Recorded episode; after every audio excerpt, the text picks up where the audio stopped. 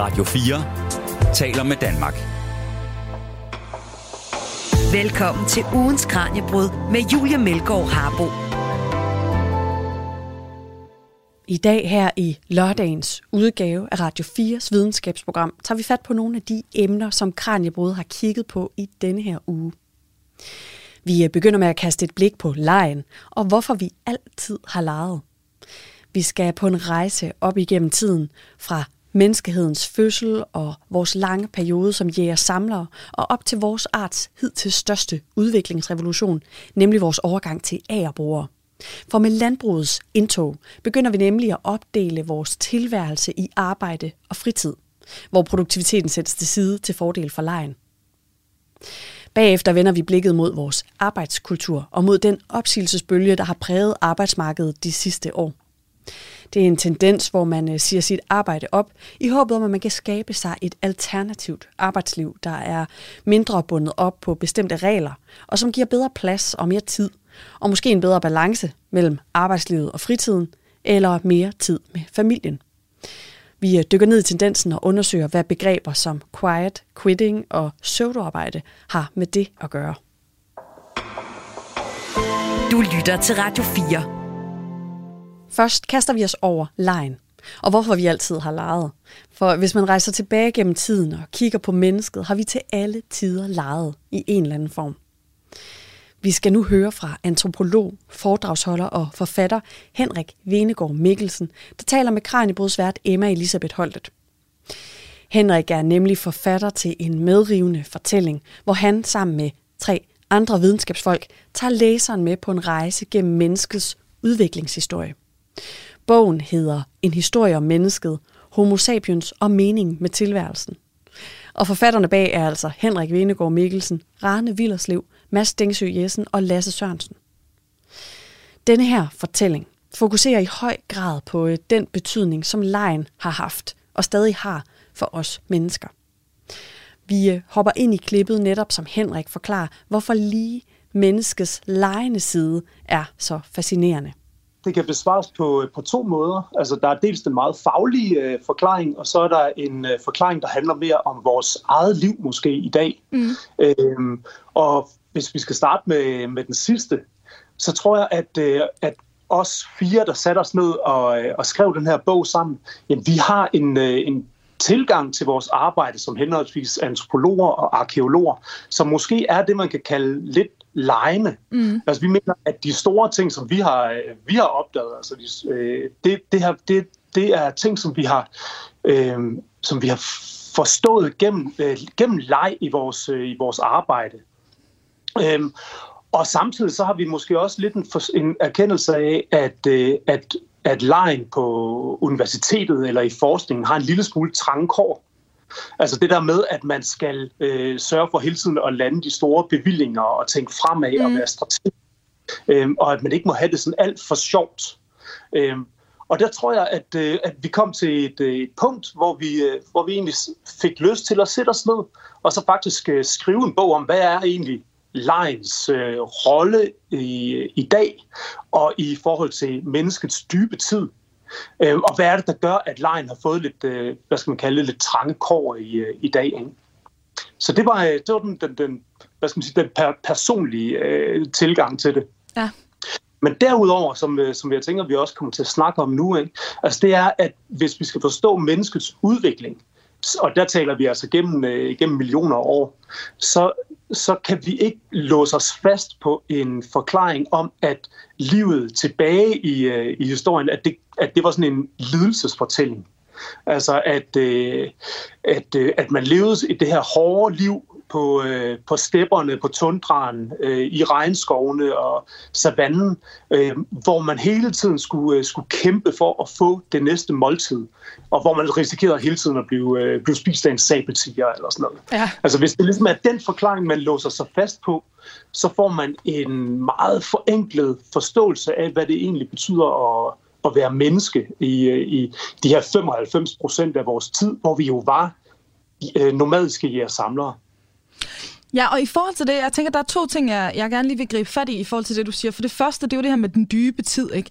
som jeg også indledte med at sige, at det er, jo, det er jo et udtryk, I gør brug af. Og det er jo, fordi det her, det er jo netop, som du siger, så lang en historie, at det faktisk er lidt svært for os at, at begribe den på en eller anden måde. Øhm, og derfor så tænker jeg, at vi faktisk lige skal starte med et citat, som I, øh, som I har med i, i bogen, hvor... Øh, det her det ligesom bliver konkretiseret på en eller anden måde. Øh, men det andet, jeg kan sige til lytterne, er, at det her også i forhold til det, du siger med, fordi det er den her enormt kæmpe periode, I ligesom arbejder med, og mange af de her ting, de ligger så langt tilbage, at der er jo ganske få øh, artefakter og ting at gribe fat i. Som du siger, så er det altså også den her lidt lejende tilgang, I så skal have nogle gange, både som antropologer og også arkeologer, ikke, i forhold til, til det her arbejde. Og det kommer vi også øh, ind på lige straks. Men øh, som sagt, der kommer der altså lige her et, øh, et lille øh, klip, kan man sige, her fra, øh, fra, fra bogen, hvor vi altså får en fornemmelse af, hvad det er for en tidsskala, som øh, I opererer med, øh, i forhold til det her med menneskets udviklingshistorie. Og øh, det er altså øh, Jared Diamonds citat, der beskriver det således her. Man skal forestille sig, at menneskets udvikling er en urskive med 24 timer, hvor hver time repræsenterer 100.000 år. Menneskets udvikling begyndte ved midnat, og vi er i dag ved afslutningen af det første døgn. Hvordan vil menneskets historie så fordele sig over de næste 24 timer? Hele natten, igennem morgenstunden, over formiddagen, eftermiddagen og hen under aftenen, levede vi som jægersamlere. Og først omkring kl. 23.54, altså sølle 6 minutter før midnat, opstod landbruget.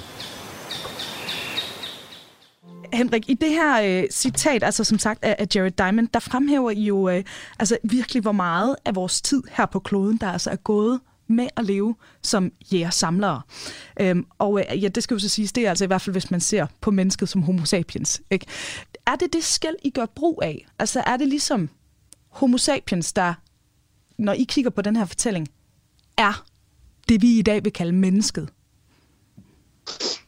Ja, det er, altså, det er det, vi prøver ligesom at forstå. Altså, det er, hvordan vi udviklede os til at blive øh, de, øh, den menneskeart, som vi er i dag altså som øh, de her øh, øh, sociale, mm. øh, kreative væsener med avanceret sprog og avancerede øh, civilisationer. Altså hvad er det, det egentlig, hvad, hvad kom det af? Hvad var det, der gjorde det muligt? Øhm, og, og for at forstå det, så er det vigtigt, at man tager nogle skridt øh, meget, meget langt tilbage i tiden. Altså det, det, det nytter på en eller anden måde ikke at, ikke at starte ved, ved landbruget. Mm. Fordi det er den her tidsskala, så er det jo bare en Øh, så det er jo en lille fli af, af menneskets historie. Så derfor så, øh, så laver vi det her sådan lidt ambitiøse øh, spring, øh, hvor vi jo går øh, altså helt tilbage til, øh, til den til den stamfar mor, mm. som jo øh, som ligger altså 6 millioner år tilbage i tiden, et abelignende øh, væsen, som for, som, øh, som splittede sig op i to, øh, i to grene. Altså, den ene gren blev til chimpanser, øh, gorillaer og så videre, de store menneskeaber, og dem beskæftiger vi os ikke vanvittigt meget med. Det, det, det som vi er optaget af, det er egentlig den anden gren, mm. som blev det, den sådan, nærmest en overflod af forskellige øh, menneskearter. Altså, fordi det er jo det, man skal forestille sig, det er jo, at der ikke bare var én gren, en linje, som sådan noget, der lineært blev til, øh, til moderne mennesker. Der var sådan en masse forskellige menneskeagtige eksperimenter, kan man sige, ja. som, øh, som, som jo befolkede verden. Og det er jo helt vildt at forestille sig, øh, at, øh, at der på et tidspunkt øh, på kloden, der er der jo mange forskellige menneskearter, der er gået rundt. Altså fra Homo florensis, som, øh, som levede på en ø ved Indonesien. Altså mennesker, der var få fod høje, ikke? altså mm meget få mennesker, øh, små mennesker, til, øh, til folk, der havde... Øh, altså, og grund til, at de var små, det var fordi, at de havde tilpasset sig et miljø, hvor der ikke var adgang til, øh, til kalorier og proteiner i en, i en regnskov. Ikke? Og så til meget, meget store menneskearter, som havde tilpasset sig andre miljøer. Og for os er det jo, det er jo en... Altså at prøve at forstå den her verden, det kræver, øh, at man at man tager nogle, øh, nogle modige spring, kan man sige. Mm øh, at man måske også risikerer at, øh, at træde en lille smule forkert. Det kan faktisk ikke undgås. Øh, at, fordi at når man aktiverer sin fantasi, jamen så, så tager man nogle, øh, nogle spring ind i en, øh, ind i en verden, som, jamen, som vi jo ikke har adgang til, ud, altså, ud over de små øh, rester, som de her mennesker har efterladt sig. Øh, når man, altså, ja. Jamen, og det, og det er bare lige for at, at gøre det helt klart for lytterne, for noget af det, I også beskriver i bogen, det er jo også netop, som du siger, altså en ting er, at når I nu i dag sidder og skal forestille jer alle mulige ting tilbage i den her dybe tid, men man har jo altså også, og det ved vi så den dag i dag, virkelig lavet nogle fejltagelser i forhold til antagelsen om, om menneskets udvikling. Øh, dygtige videnskabsfolk, der igennem tiden altså har taget gruelig fejl, og så er der kommet nogle fund senere hen, der så har vist, at det var simpelthen forkert, det de sagde. Ikke? Og der har vel blandt andet i forhold til det her med menneskets udvikling været den her idé om, som jeg forstår det i hvert fald i det, I skriver i bogen, ikke? at øh, åh, homo sapiens kom og ligesom bare besejrede alle med sin kæmpe store hjerne, men i dag der ved vi jo, at altså, vi har for eksempel, er det ikke cirka 2% neandertalere i os, ikke? Altså vi har i virkeligheden øh, altså jo øh, været sammen med alle de her andre øh, menneskearter, ikke? og fået børn. Altså jeg synes, noget af det, det allermest interessante, når vi taler om, om forhistorien, det er jo, mm. at vi altid bruger den i en eller anden grad til at forstå os selv. Ja. Altså når jeg siger, at vi aktiverer vores, øh, vores fantasi for at prøve at forstå fortiden, jamen så betyder det jo også, at vi tager noget af nutiden tilbage i, i fortiden. Fordi at, altså, det, er jo, det er jo de redskaber, vi har. Mm. Altså, vi har nogle knoglerester, vi har nogle, øh, nogle enkelte værktøjer, som vi kan grave op af jorden. Og så derudover, så skal vi ligesom fylde de her huller ud med et eller andet. Ja. Og det er jo ikke med, øh, med objektiv, øh, faktuel viden. Det er, jo, altså, det er jo spekulativt. Sådan må det være, og det er nødvendigt. Ja. Så det, og man kommer nødvendigvis til at fejle. Altså det er, sådan er det. Det er gamet. Og det er jo også øh, et vilkår for videnskaben, altså at mm. den bevæger sig fremad. Øhm, altså, så når man har talt om, om fortiden som et, altså som et pandemoniske kaos af vold og, og lidelse, ikke? jamen så er det jo også fordi, at man har prøvet at måske retfærdiggøre nogle øh, politiske strukturer i dag, altså kongemagt og mm. så videre. Øhm, så, altså, så, og, og man forstår menneskets udvikling som en, øh, som en bevægelse opad mm. mod højere af civilisation og, og orden. Jamen det er, jo en, øh, altså, det er jo en meget effektiv måde at fortælle sig selv på, at vi har styr på det i dag. Mm. Vi Øhm, og, så, og så kommer man jo så øh, altså fra altså op i nyere tid til nogle erkendelser af, måske var det ikke, øh, var det ikke helt så, så enkelt. I, I har jo selv måtte ligesom bruge jeres forestillingsevne i det, I har skrevet den her bog. I har selv skulle have uh, fantasien i gang, og jeg har haft en lejende tilgang. Det skriver I også i begyndelsen af bogen. Der, der er altså også en, en lejende tilgang til skriveprocessen og til det her arbejde. Det bliver meget sådan dejligt øh, meta-agtigt i forhold til, at I jo også netop skriver om, om leg og, og den her del af, af mennesket. Øh, hvordan var det at skrive den her bog i forhold til en uh, almindelig afhandling på universitetet eller undersøgelser af, af andre arter? Altså, det her det er jo noget andet, kan man sige, ikke? Ja, det, er jo, det her det er jo meget, meget anderledes. Fordi at her kan man jo i langt højere grad give den gas, mm. øh, og man skal ikke helt øh, altså, tage, tage, øh, tage højde for øh, kollegaernes øh, øh, kritik. Altså, fordi at, at mange af de pointer, vi kommer med i bogen, vil jo kræve et, altså et større forskningsprojekt og et ufattelig mange øh, henvisninger og fodnoter, altså for ligesom at dække sig ind og sikre sine flanker. Og det er vi jo fuldkommen ligeglade med i den her bog. Altså det er ikke det, der er, det er, ikke det, der er hensigten. Vi vil gerne placere en idé om, øh, om det lejende menneske i vores måde at diskutere og tale om, øh, om menneskets udvikling på. Øh, og der, der, der, der, tager vi nogle, øh, der tager vi nogle chancer. Du lytter til Radio 4.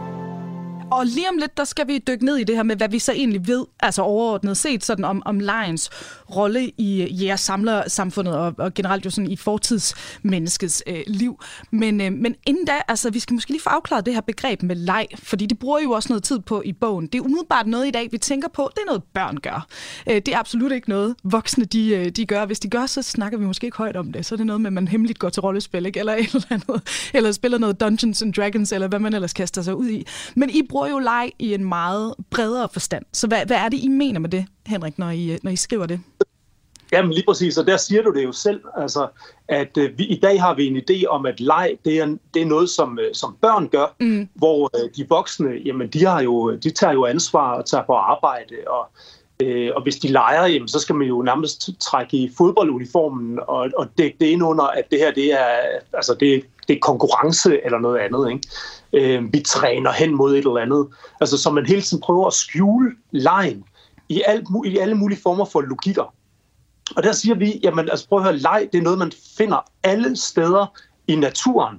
Man ser det også blandt, øh, blandt voksne.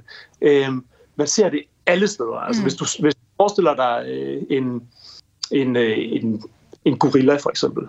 Øh, altså, gorillaer, de, de signalerer jo til hinanden, at, øh, at man leger ved, at de øh, trækker... Øh, de, de blotter tænderne på en særlig måde og siger en bestemt lyd. Altså det er det, man kalder play face. Mm. Øh, det er sådan en måde, så signalerer de til, til, øh, til deres artsfælder, at nu sker der et eller andet, det bliver muligvis vildt. Men bare roligt, det er ikke alvor det her.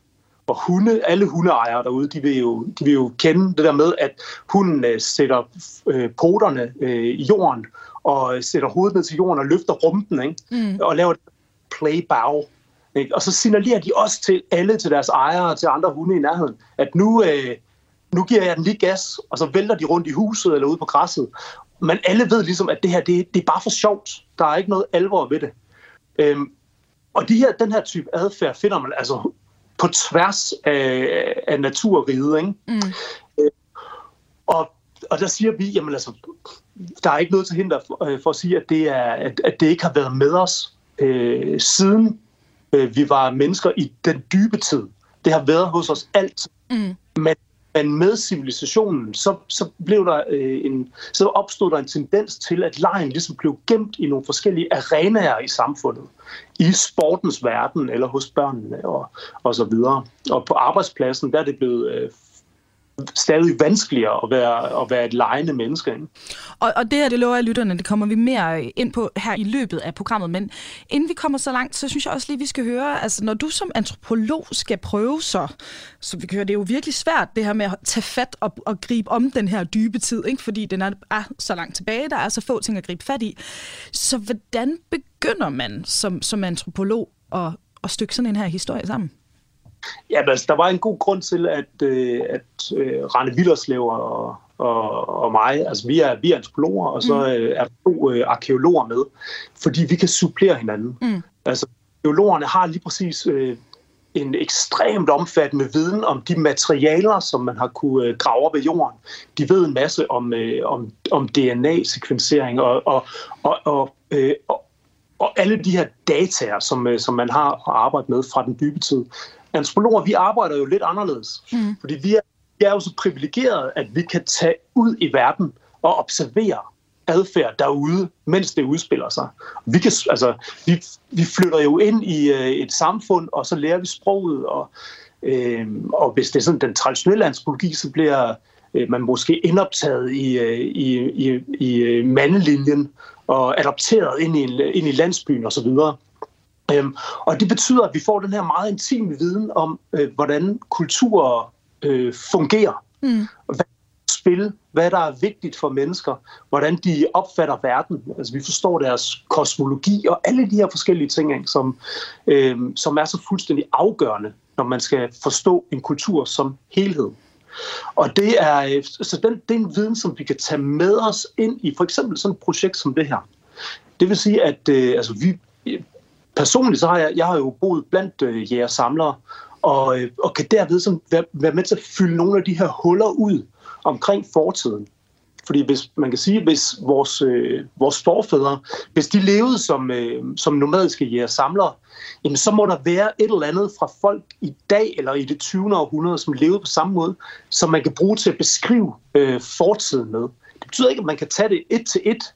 Det betyder ikke, at, at jeres samlere i det 20. århundrede forstod verden, som man gjorde i, i forhistorien. Der er jo kæmpe variation, og det var der jo også i forhistorien blandt, øh, blandt de jeres samlere dengang. Det er jo ikke bare en homogen masse. De levede jo på mange forskellige måder, mm. altså forskellige øh, miljøer. Ikke? Øh, men man kan, for eksempel kan man sige, jamen, hvis du lever i en gruppe, øh, der er 25-50 individer i gruppen, øh, og du lever af jagt. Øh, du, du afviser landbrug, og, øh, og du, øh, du graver rødder op af jorden. Altså, så kan man i hvert fald sige noget om produktionsformen øh, som minimum. Ikke? Og det er, så det, det er det, vi gør og netop hvad det er så, I har fundet ud af i forhold til at kombinere de her fund fra arkeologien og så øh, observationerne og de andre ting, som I antropologer I så kan I. Det skal vi altså finde ud af nu, fordi hermed der skal vi videre til næste kapitel i vores rejse igennem den dybe tid. Nu skal vi nemlig se nærmere på, hvad vi altså ved og hvad vi kan forestille os om jeres samlernes liv og deres forhold til leg, og herunder også selvfølgelig til humor og kunst. Du lytter til ugens Kranjebrud på Radio 4. Og øh, Henrik, nu skal vi altså som sagt se nærmere på det, vi homo sapiens, vi altså har været i 14.500 ud af de 15.000 generationer af vores art, der har været indtil nu og gået rundt her på jorden, nemlig jæger-samlere. Så altså overordnet set, hvad ved vi om, om jæger-samlernes syn på sig selv i forhold til omverdenen i de her type samfund? Som du siger selvfølgelig, der er variationer, men altså sådan, kan vi sige noget generelt om det? Ja, det man har øh, kunne konstatere øh, blandt antropologer, der har arbejdet hos øh, jeres samlerfolk, jamen det er, at de øh, ikke har den idé om øh, begrænsede ressourcer, som, øh, som ligesom kendetegner, øh, hvad skal man sige, den moderne vestlige mm. civilisation. Mm. Altså vi har øh, den her idé om, at, øh, at, at verden er nærmest sådan lidt en alles kamp mod alle. Ikke? Du kan ikke gøre hvad du har lyst til. Altså, vi er hele tiden begrænset af sådan nogle forskellige logikker, der gør, at vi må øh, uddanne os øh, på, øh, tilpasse os et, et arbejdsmarked, og, øh, og der er hele tiden sådan et vis, et vis pres på os. Og det som, øh, det som antropologerne, altså som jo, det skal jo også nævnes, det er jo, det er jo ofte ekstremt højt uddannede mennesker, ikke? som kommer fra de mest kompetitive miljøer, altså universitetsmiljøer altså når de kommer ud til jeres samler, noget af det første, de konstaterer, det er, at der hviler en vis ro over det. Altså der er ikke det her øh, massive pres, individet oplever ikke det her massive pres, som man oplever i, i, øh, i vestlige samfund. Øhm, og, øh, og det har man jo ligesom forsøgt at, at forklare på alle mulige forskellige måder. Og jeg, jeg synes, at noget af det mest interessante måske, det er, øh, det, en, det var en, der opstod den her nye måde at tale om jeres samler på i, i 50'erne. Øhm, altså inden da, så havde vi jo den der, øh, hvad skal man sige, standardfortælling om jeres samlere, som om, at det var nogen, der levede ude på øh, kanten af verden. Ikke? Mm. Altså det var ligesom dem, der havde, øh, hvad skal man sige, misset toget, da, da resten af verden kørt mod højere niveauer af civilisation. Ikke? Så sad de derude, og, øh, og så var det nærmest sådan et, et øh, slags friluftsmuseum øh, fra, fra stenalderen, ikke? hvor man kunne gå ud og se på præcis, hvordan vi levede i gamle dage. Mm. Og det var der jo så nogen, der fik lyst til. Ikke? Øh, der var faktisk nogen, der, der besluttede sig for, at måske skulle vi tage derud, øh, bo sammen med dem, observere, hvad der sker. Ikke? Og det, der var den overraskende indsigt, det var, at de havde det sådan relativt godt. Øh, Altså, der, var, der er et berømt studie, som blev udført af en, øh, en kanadisk antropolog, øh, Richard Lee, som var øh, ude hos øh, kungfolket, øh, også det, man kalder buskmændene. Mm. Han, tog, han var derude og skrev sin Ph.D. om, øh, om buskmændene i 50'erne.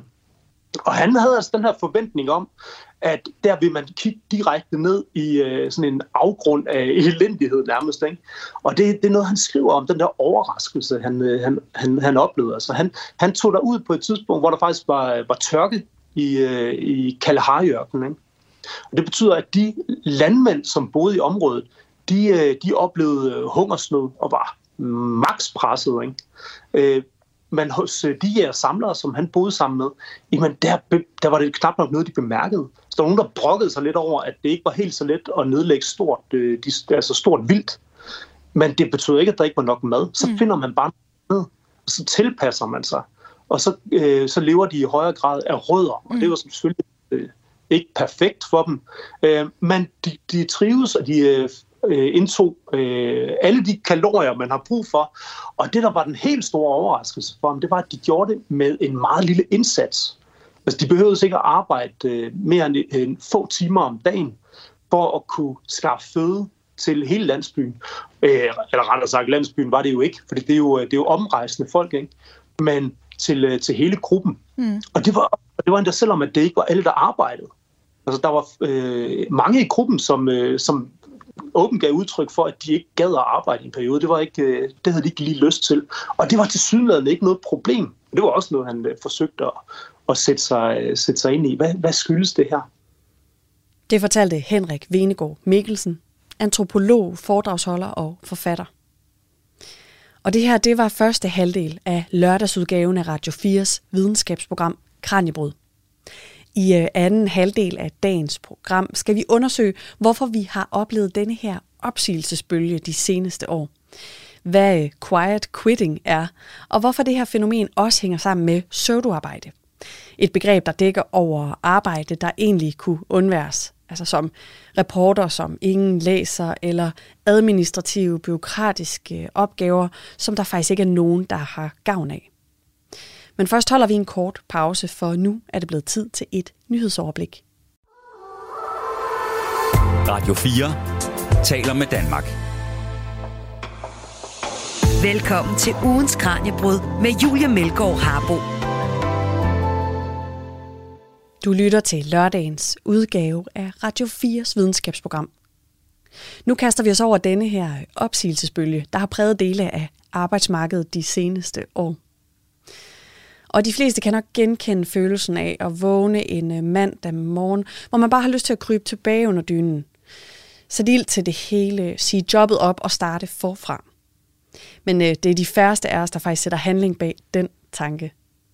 Der er dog nogle få, og altså flere og flere, der tænker, at der altså må være et bedre arbejdsliv. Et, hvor man føler en bedre balance i tingene, som er mere fleksibelt måske, eller mere meningsfuldt. Men hvem har egentlig mulighed for at springe af arbejdslivets løbebånd? Hvorfor er der så mange, der i dag er stresset og presset og trætte af hverdagen? Og hvis man rent faktisk tør tage springet, hvordan ser livet på den anden side af den her opsigelse så faktisk ud? Det her taler Kranjebrudsvært Emma Elisabeth Holtet med antropolog, foredragsholder og forfatter Henrik Venegård Mikkelsen om. Vi starter med at dykke ned i nogle af de her begreber, som pseudoarbejde, hvad de øh, dækker over, og hvad de faktisk har at gøre med denne her opsigelsesbølge. Jamen, der er i hvert fald en tendens til, at vi begynder at tale om arbejdet på en anden måde, og at vi måske også stiller større krav til, at øh, arbejdet skal give mening for os. og det ligger jo altså i forlængelse af nogle diskussioner, som har, som har udspillet sig øh, i, øh, igennem i hvert fald 10 øh, år, måske længere tid, men det er som om, det er blevet intensiveret. Og der er netop et begreb som, øh, som quiet quitting, øh, the great resignation, sætter ligesom ord på øh, nogle af de drømme, vi måske har i høj grad. Ikke? Øh, og spørgsmålet er jo så, øh, hvor, i hvor høj grad det rent faktisk udspiller sig i, øh, i vores samfund, altså hvor mange der rent faktisk siger deres jobs op. Mm. Øh, og øh, det, altså, det, det, det bliver der jo sat meget spørgsmålstegn ved for tiden. Ikke? Øhm, der var jo en, øh, en tendens til i forlængelse af corona at, øh, og lockdown, og det der med, at vi, var, øh, vi befandt os rigtig meget derhjemme, og, og man begyndte ligesom at måske se sit arbejde med nogle nye øjne. Øhm, at, at, at der, var, der var altså en, en del øh, mennesker i USA, som, øh, som sagde deres jobs op og, øh, og levede det der, øh, det der liv, som, øh, som man kunne drømme om. Ikke? Det der Instagram-agtige liv, hvor man køber sig en autocamper og, øh, og rejser ud og lever som surfer og sådan noget. Det, det, det skete. Mm. Og det man så skal spille spørgsmålstegn ved, det er, hvor udbredt er det? Og der er svaret jo nok ikke særlig udbredt. Og man kan også se, at mange af dem, som, øh, som tog ud for at gøre det her, de er vendt tilbage øh, i deres jobs efterfølgende. Øhm, men, men alligevel for, for en antropolog, altså, så, er det jo øh, så er det ikke desto mindre interessant, at det er noget, vi taler om på en anden måde. Er det rimeligt at sige, fordi øh, du, du brugte begrebet altså, øh, myter i vores forinterview, og det synes jeg bare er så fantastisk, det her med sådan, altså at, at jamen, når, øh, det kan godt være, der ikke er så mange, der gør det her, men når nu den her myte lever, når de her ord bliver kastet rundt omkring, og vi hører om mennesker, der tør øh, enten lave den helt store great resignation, eller bare begynder sådan quiet quitting i deres hverdag, hvor de sådan lige så stille og roligt laver mindre og mindre ind til arbejdsgiveren, så siger, jamen så ud med dig, ikke? og så er de lige glade med det. Så er de bare sådan, det kan jeg leve med, og det er faktisk måske fedt endda, ikke? Altså når man hører de her ting, de her myter, det, det siger du, at som antropolog, der er det jo i virkeligheden også det, der er det interessante, og måske ikke i virkeligheden, hvor mange der så rent faktisk fører, fører det ud i livet, eller de to ting ikke nødvendigvis hænger sammen. Præcis. Altså for, for antropologer er der ikke nogen, øh, er, er det ikke noget med, at, at en myte er noget, der er falsk. Altså, mm. ud. altså myter er, altså vi er jo fuldstændig vilde med myter, fordi at det er gennem myterne, at vi kommer til at forstå vores egen verden. Ikke? Øhm, og der, det, også, der, der må man jo så sige, at, altså, at hvis det er en myte, at, øh, at mange siger deres jobs op, jamen så, kan, så er det jo stadigvæk en, en måde, vi, vi taler om vores egen tid på. Og det, øh, og det skaber måske et, øh, et mulighedsrum, kan man kalde det. Ikke? Øh, det skaber nogle muligheder for at navigere i sit eget arbejdsliv på, på andre måder. Og hvor gammel er den her tendens? Altså, kan vi sige noget om det? Jamen, det kan man godt. Altså, man, altså jeg kan sige, at øh, for, for mig, der, øh, der skete, altså, der gik vi jo fra øh, på universitetet, hvor jeg tog min, øh, min Ph.D. Altså, der var, der var der jo meget, øh, hvad skal man sige, altså meget brok i krone ikke, over, øh, over arbejdsforholdene og det hyper miljø, vi var del af. Ikke? Øhm, folk de blev stresset og sygemeldte og, og havde det ikke særlig godt. Øhm, men på det tidspunkt der, der, der er vi sådan i 2009-10 stykker.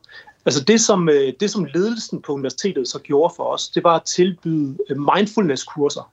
Altså simpelthen for at gøre os mere øh, robuste så vi ligesom kunne klare den her, øh, det her hårde øh, arbejdsmiljø. Ikke? Og det siger jo lidt om, altså, at, at, at, at, at det handlede ikke på det tidspunkt om, at der, der var noget, der skulle laves om på arbejdspladsen. Altså, det var os, der skulle lave noget om inde i os selv, ikke? fordi at arbejdspladsen var bare, som den skulle være. Øhm, og det tror jeg egentlig var meget, øh, var meget udbredt på det tidspunkt der. Øhm, men der, der begyndte ligesom at komme nogle... Øh, øh, der, der var nogle bøger, der blev udgivet, som introducerede nogle helt nye ord i vores ordforråd. Altså et, et af dem, som, øh, som, som inspirerede mange af os på, på antropologi, jamen det var en bog, der hedder Bullshit Jobs af en amerikaner, der hedder David Graeber. Og David Graeber, han... Øh, jamen altså, bullshit jobs, det, det er et, øh, et, super sjovt ord, øh, men det var faktisk dybt øh, ramme alvor. Øh, altså han skældner mellem bullshit jobs og shit jobs. Øh, et shit job, det er det, øh, jamen det er, det, det, er det der lortearbejde, som øh, altså, skrub lokummer for eksempel, ikke? Altså, som er øh, hårdt arbejde, men der er ikke nogen, der er i tvivl om, at det her det er vigtigt. Altså, det er dybt nødvendigt, at der er nogen, der gør alle de her ting, øh, og det er, og der er heller ikke nogen, der, der står i de her jobs, som, som til dagligt stiller spørgsmålstegn ved, om det her det er en vigtig funktion i samfundet. Altså det, mm. det er det. Så han, der er de her shit jobs på den ene side, og så på den anden side er der bullshit jobs. Og bullshit, jamen det, der er jo også noget, altså i det ord, der er noget lidt forløjet i det, ikke? Altså det er, øh, det er de jobs, som ikke rigtig er øh, nødvendige. Altså han stiller jo det der spørgsmål, øh, som, som, som gør lidt ondt, ikke? Altså hvad nu hvis dit job forsvandt? Altså, hvad nu hvis, du, hvis det fra den ene dag til den anden forsvandt? er der nogen, der vil savne dig og, dit, øh, og din funktion? Og der øh, for mange, øh, som læste bogen, der, der måtte man jo kende, altså, nej, det, det vil faktisk ikke gøre den, gøre den kæmpe store forskel. Og så der, derefter er spørgsmålet, som, hvad, hvad, hvad gør du ved det? Altså, øh, fortsætter du dit liv, som det er? Øh, går på arbejde hver eneste dag i et øh, bullshit job, eller ændrer du det? Og der er sagen jo den, altså, at, at bullshit jobs, det er jo ofte øh, stillinger, hvor man lærer at overbevise verden om, at man er vigtig. Altså, det, er jo, øh, det, er jo, det er jo det, det handler om. Altså, man overviser verden og sig selv om, at man har en utrolig vigtig funktion, og at øh, altså, på universitetet talte vi jo rigtig meget om grundforskning. Altså, hvis man var i øh, tvivl om, om det var vigtigt, det man lavede, så kunne man altid sige til den der irriterende onkel til, øh, til, til familiens julefrokost, der spurgte, hvad er det egentlig, du laver? Så kan man altså sige, at det er grundforskning. Der er en del af noget større. Men dybt inde, så havde man måske ofte en følelse af, at jamen, altså, de der fem mennesker, der læser min, øh, de, mine forskningsartikler og sådan noget, altså måske er, måske er det ikke så vigtigt, som jeg gør det til. Ikke?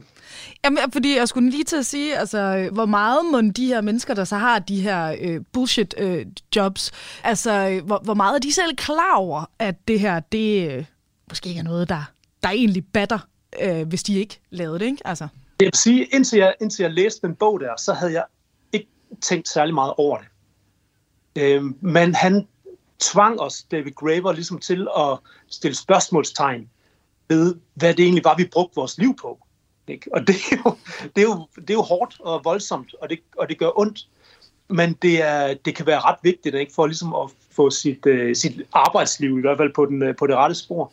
Og efterfølgende så har uh, Dennis Nørmark uh, uh, Anders Fogh Jensen, de, de udgav bogen uh, Søvduarbejde, som ligesom stiller fokus på nogle af de samme ting i det danske samfund. Ikke? Øh, hvor, ja, altså, hvor, hvor de også ligesom slog øh, øh, sømmet på hovedet ikke? Og, og, og, og skabt en samfundsdebat om øh, en slags arbejde, som ikke havde særlig meget værdi. Og lige pludselig så, så stod øh, Mette Frederiksen jo og talte om det øh, øh i Folketinget, ikke? Og, øh, om pseudoarbejde som et stort problem. Så der er, der, der er sådan et, der er sket et skred i vores måde at tale om arbejde på. Det kan man i hvert fald øh, det kan man konstatere. Ja, og så har der vel historisk set været bølger af, af altså perioder i tiden, for eksempel. Altså, blomsterbørnene er måske det bedste øh, øh, sådan nyere eksempel ikke på altså en hel generation af unge nærmest, der sagde, nu gider vi simpelthen ikke det her res for en stund. Og, øh, altså jeg ved godt, der var alt muligt også i forhold til krig og andet, men der var jo blandt andet også en holdning til, til arbejdet, som vel på en eller anden måde relaterer sig til, til det, vi så ser i dag. Jamen, det, det er fuldstændig rigtigt. Altså, der, der kan trækkes helt klart tråde tilbage til, til 68'erne i det her. Mm. Hvor man også forsøger at, eller hvor man også forsøg, forsøgt at gøre op med, nogle, øh, med en livsstil, som, øh, som ikke gjorde noget særligt godt for os. Øh, og, det, og det er noget af det samme, der, der udspiller sig i dag. Og kan vi sige noget om, at der sådan er et geografisk epicenter? Er det her, er, nu, nu nævnte du jo USA tidligere, er USA ligesom der, hvor øh, de største skvulp altså, ligesom kommer ud fra?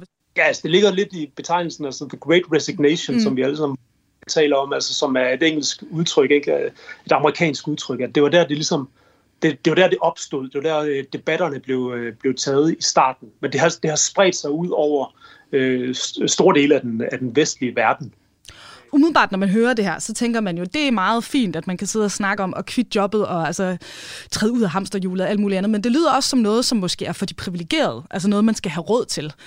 Altså, er det, er det en, en, en rimelig fordom over for den her bevægelse? Det synes jeg er en helt fair fordom. Altså, det er, der er ikke nogen tvivl om, at det er en bevægelse, som er blevet båret frem af den, øh, den såkaldte kreative klasse. Altså, fordi det kræver jo en, en vis form for sikkerhed for at kunne, øh, for at kunne kvitte sit arbejde. Og ofte, som man, som man læser om på LinkedIn, så, så, så, så praler folk jo nærmest af, at de, at de siger job op, uden at have noget andet job, øh, der venter derude. Ikke? Altså, som er nærmest, altså, det bliver sådan en, nærmest sådan en heroisk øh, fortælling om, at man gør op med noget sådan helt radikalt. Ikke? Og det, øh, altså, det, kan man, det kan man jo kun gøre, hvis, øh, hvis du har et form for sikkerhedsnet, der kan, der kan gribe dig, hvis det går galt. Eller også så kræver det i hvert fald en, en vis form for, øh, for mod. Ikke? Så altså, det er jo ikke sådan en folkelig bevægelse, så kan vi godt konstatere. Nej, det er ikke en, øh, jeg vil ikke sige, det er en øh, folkelig bevægelse, men det er noget, der bliver diskuteret mm. øh, i samfundet. Det, gør, altså, det, det, har, det har ligesom bredt sig ind i forskellige sektorer i, øh, i, øh, i samfundet i dag. Men igen er spørgsmålet, altså, hvor mange er det rent faktisk, der, der gør det her? Øh, og det, altså, der, der, må man, der må man konstatere, at det er noget, som, øh, som rigtig mange drømmer om. Og på den måde, så kan man sige, så har det altså en bredere relevans. Altså, det er ligesom en indikator, ja. som jeg forstår, altså på, der er måske et eller andet i vejen med måden, vi har skruet vores, vores hverdag og vores arbejde især sammen på. Ja, præcis. Altså, vi er, øh, altså, vi, vi blev jo nærmest lovet på et tidspunkt. altså, de store økonomer gennem tiden, øh, de har jo øh, de har fortalt os, at vi stod på, øh, på tærsken til et, til et andet forjættet paradis, ikke? Hvor, hvor teknologien vil gøre os i stand til at arbejde meget, meget lidt. Mm. John Maynard Keynes, han, han, han skrev jo i, i 30'erne, at øh, altså lige om lidt, så kunne vi øh, egentlig bare læne os tilbage, og så lade teknologi, øh, teknologien, robotterne, gøre arbejdet for os. Ikke? Og hvad skulle vi så bruge vores tid på? Jamen, så kunne vi bruge vores, øh, vores tid på at være kreative, øh, dyrke vores sociale relationer, lave øh, meningsfulde aktiviteter. Øhm, og det, altså, og det, det skyldes sig den der udvikling, at der vil være så meget vækst i samfundet. Og han sagde sådan, omkring øh, om, om 80 års tid, så vil der være så meget vækst i samfundet, at, øh, at vi vil befinde os i det her fantastiske, øh, den her fantastiske utopi. Ikke? Øh, men det er altså bare ved at være 20 år siden, at, vi, at samfundet faktisk nåede det punkt, hvor der var så meget vækst, som han forudså, hvor vi egentlig burde kunne læne os tilbage og slappe af. Men det er jo ikke det, der har, der har været effekten. Altså, vi arbejder jo lige så meget, som vores, øh, som vores bedste forældre gjorde.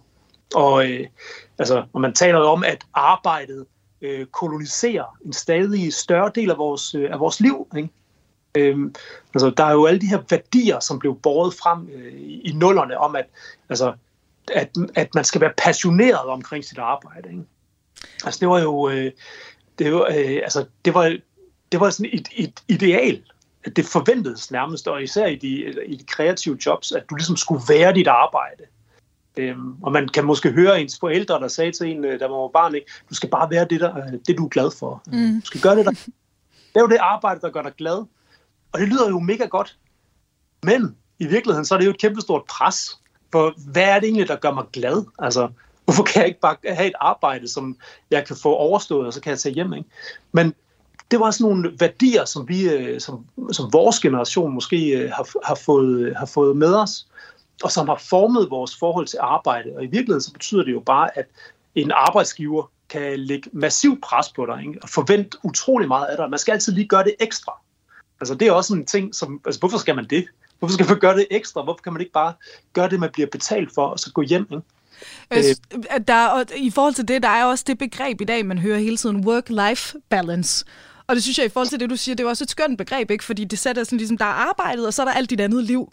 Men samtidig så ved vi jo også, at arbejdet er jo bare en kæmpe del af vores, af vores hverdag, ikke? og netop også, som du er inde på, altså vi lægger så meget betydning, så meget i det her arbejde, at det, det, det bliver jo sådan virkelig bare en kæmpe ting, og, og altså også, jeg tænker, der må være noget af det her, der også betyder, at hvis vi så mister arbejdet, så må det jo også være et, et altså nu ved jeg, vi snakker vi jo om at kvitte det frivilligt, ikke?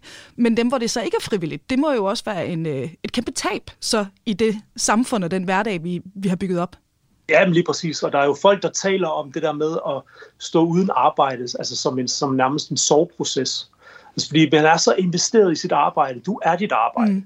Når man står uden, øh, øh, uden jobs, jamen så er det lidt ligesom at have mistet en, øh, en, en kæreste gennem, øh, gennem mange år. Altså, hvor man skal til at genopfinde sig selv nærmest fra bunden af. Ikke? Øh, altså i første omgang, der sørger du jo for, at øh, du får et arbejde igen, fordi at alt andet, det, er jo, det vil jo nærmest være forfærdeligt. Ikke? Men, øh, men det er sådan en, det er et, et tab af identitet, øh, en krise, ikke? Du lytter til ugens Kranjebrud på Radio 4. Og til nye lyttere her i dagens program, der ser vi nærmere på, hvorfor flere og flere taler om at droppe jobbet. Og lige nu, der skal vi altså høre fra vores gæst her i dag og hans personlige fortælling, fordi øh, det er altså netop det, som øh, Henrik har gjort. Og øh, det er altså Henrik Venegård Mikkelsen, der er antropolog, forfatter og foredragsholder, der er med os i dag på en online-forbindelse fra København. Ja, Henrik, du havde altså en stilling som adjunkt på Københavns Universitet. Jo, det er rigtigt. Øhm, altså, det jeg var jo en del af et, øh, et, altså et meget kompetitivt øh, miljø, hvor det forventedes, at man, øh, man lagde rigtig, rigtig mange timer. Og det her, det var jo også et, øh, et tidspunkt, hvor øh, altså, jeg, ligesom så mange af mine, øh, mine yngre kollegaer, vi stiftede familie og, og skulle ligesom skabe det der liv, som ikke nødvendigvis kun var, var arbejdsrelateret. Og alligevel så så, så, så vi jo os selv øh, bruge flere og flere timer på, øh, på arbejdet. Øh, altså, og det var, øh, altså, det var ikke noget, man, vi i særlig høj grad stillede spørgsmålstegn ved, fordi at der var, altså, vi var jo omgivet af professorer, som jo nærmest sad og, og prallede af, hvordan de havde offret sig for deres, øh, for deres arbejde, og hvordan det havde fået skilsmisser, og, øh, og hvordan når de tog på ferie, jamen, så handlede det først og fremmest om at sende øh, børnene ned til stranden, så man selv kunne sidde og arbejde derhjemme. Ikke? Altså, så det var ligesom de idealer, vi fik. Altså, når, øh, øh der var, jeg kan huske, der var en, der fortalte os, en professor, der sagde, når vi, øh, når vi synes at vi havde for meget arbejde, så sagde hun, øh, så, altså, at vi måtte stoppe klokken 4 om morgenen, og så, så gå i gang der. Ikke? Og, altså, så, og det, er jo, øh, det er jo sikkert rigtigt nok, at det, kunne, at det er et valg, man kunne træffe. Ikke? Men spørgsmålet er, hvad det gør i forhold til din, øh, til din trivsel, øh, at så stor en del af dit liv handler om at komme videre. Det er jo det, det, er jo det. Altså, nu taler jeg om, øh, om livet på, på universitetet, og en særlig en særlig del af universitetet. Så det er, spørgsmålet er, hvor meget det kan bredes ud til at være en, en generel tendens. Men øh, som, som forsker, så er man hammerne fremtidsorienteret. Altså det kan være svært at sidde og egentlig fokusere på det, man laver lige nu, fordi man hele tiden har nogle ting, man arbejder hen imod. Altså du skal øh, have noget, man kalder det pipeline. Ikke? Du skal mm. have noget i pipeline. Øh, du skal have de her forskningsartikler, der, der er på vej, og du skal øh, lande øh, store bevillinger hele tiden. Så man sidder hele tiden og har øjnene fixeret på, på horisonten, fordi du skal videre. Og øh, i virkeligheden, så var det jo ikke, altså der var ikke nogen af os, der, der trives særlig godt ved det. Det vil jeg, det vil våge den påstand. Altså, jeg havde et kontor ved siden af, af toiletterne, og der kunne jeg jævnligt høre øh, kollegaer, der sad og græd. Altså, simpelthen, øh, det der stress, det gennemsyrede arbejdspladsen på en måde, som øh, altså, det er fuldstændig vanvittigt. Men og jeg, altså, jeg, jeg synes i hvert fald godt, at jeg kan bekræfte dine erfaringer. Nu øh, arbejder vi jo her på et videnskabsprogram med mange forskere, og når man bor i Aarhus, så kender man altså også en hel del, der er ansat på universitetet, fordi det er jo bare i den grad en, en universitetsby. Så jeg har hørt det her fra rigtig, rigtig mange i forskningsmiljøet, at det er altså virkelig et, et arbejde, der foregår i et enormt høj gear og med enormt højt pres, som du siger. Men på den anden side, Henrik, det her, det er jo altså, øh, især som, som øh, akademiker, altså det med at blive adjunkt og blive ansat på et universitet, det er jo også noget, som altså mildest talt i de fleste øjne, ja, det er stressende, men det er fandme den chance, alle gerne vil have inden for forskningsmiljøet. Så, så hvad fik der så til endeligt at droppe jobbet? Fordi som du siger, der er jo masser, der sidder og græder inde på, på toilettet. Det er jo ikke alle, der siger op. Jamen der var jeg jo, altså man, man tænker jo altid, at man selv er fuldstændig original og sidder med et eller andet selv, øh, og så hvor virkeligheden viser, at det er noget, der sker simultant alle mulige steder. Altså der er mange, der gør sig de samme tanker, og, øh, og altså, der var den samme hvad skal man sige, den, den kritik, som kom fra forskellige forfattere og meningsdannere, og, øh, som spredte sig ud over de sociale medier. Altså, det var i virkeligheden den, som, skaber, som skabte et helt nyt sprog til at kunne tale om, øh, om ens arbejde. Øh, så der var et tidspunkt, hvor, øh, hvor jeg skulle sidde og, og bede om forlængelse på min stilling. Jeg var jo løst ansat. Jeg sad ikke i en, en fast stilling på universitetet. Men jeg skulle, øh, jeg skulle ligesom videre. Og, øh, og da, jeg, da, jeg, da jeg skulle ind i den der, den der proces med at bede om øh, forlængelse, der, der, der lod jeg være. Mm. Altså, og, der, øh, og et par måneder efter, der, der pakkede jeg mit kontor hjem, øh, ned, og så, så tog jeg hjem. Ikke? Og hvad der præcis altså skabt, altså gjorde det muligt for mig at, at træffe det valg, altså det er svært at, at sætte finger på én ting. Altså det er noget, der, der byggede sig op over, over årene. Altså jeg kan huske, der var en... Øh, øh, der, var, altså, der er dels det der med, at man hver eneste dag øh, oplever øh, et, et, et presset miljø, hvor folk ikke er glade. Øh, det, det er vigtigt. Og så er der nogle sådan nogle definerende øjeblikke. Og en af de definerende øjeblikke, det var, at der var en, øh, en professor, der fortalte mig om, øhm, hvordan han havde oplevet det, da han, da han landede sin faste stilling som lektor nogle år ind, øh, forinden. Fordi i samme uge, tror jeg det var, der, var, der havde en af hans kammerater fået et, øh, et professorat. Det vil sige en af dem, som han identificerede sig med og så sig selv sådan på, på niveau med, altså havde ligesom var ligesom kommet foran i det her kapløb. Og det betød, at han, øh, at han simpelthen ikke kunne glæde sig over sin, øh, sin fastansættelse. Altså det, som han havde arbejdet hen imod i så mange år, det mistede fuldstændig værdi. Og der tænkte jeg det der med, godt, jeg, øh, jeg bruger al min tid på at knokle for at få en fastansættelse som, som lektor, og derfra til at være professor, øh, professor MSO, og så professor, ikke? og øh, så amanuensis, og jamen så er det sidst en kiste, ikke? og, så er det, og så, så er det slut. Øhm, øh, og, og hvad er det egentlig for nogle kræfter, der trækker i mig lige nu? Altså, hvad er, hvad er formålet med det her? Kunne man ikke, øh, øh, kunne man ikke skabe et arbejdsliv for sig selv, hvor det, man laver, det har værdi nu og her, og hvor det ikke bare handler om at knokle hen mod næste, øh, øh, næste mål. Ikke? Mm. Hva, altså, hvordan havde du det, efter du traf beslutningen? Var der en morgen, hvor du vågnede op og havde lidt ondt i maven, eller var det bare fedt? Altså, hvad var ligesom den følelse, der greb dig i, i perioden efter det? Altså, du, hvor, som du siger, du bad jo ikke om forlængelse, det kunne du jo have gjort, ikke? Ja, det, det kunne jeg have gjort, og så havde jeg måske fået den. Altså, det, det ved man jo aldrig, og det er jo også ligesom øh, de løst ansattes vilkår. Altså, mm. det, du ved ikke, om du er købt eller solgt, men...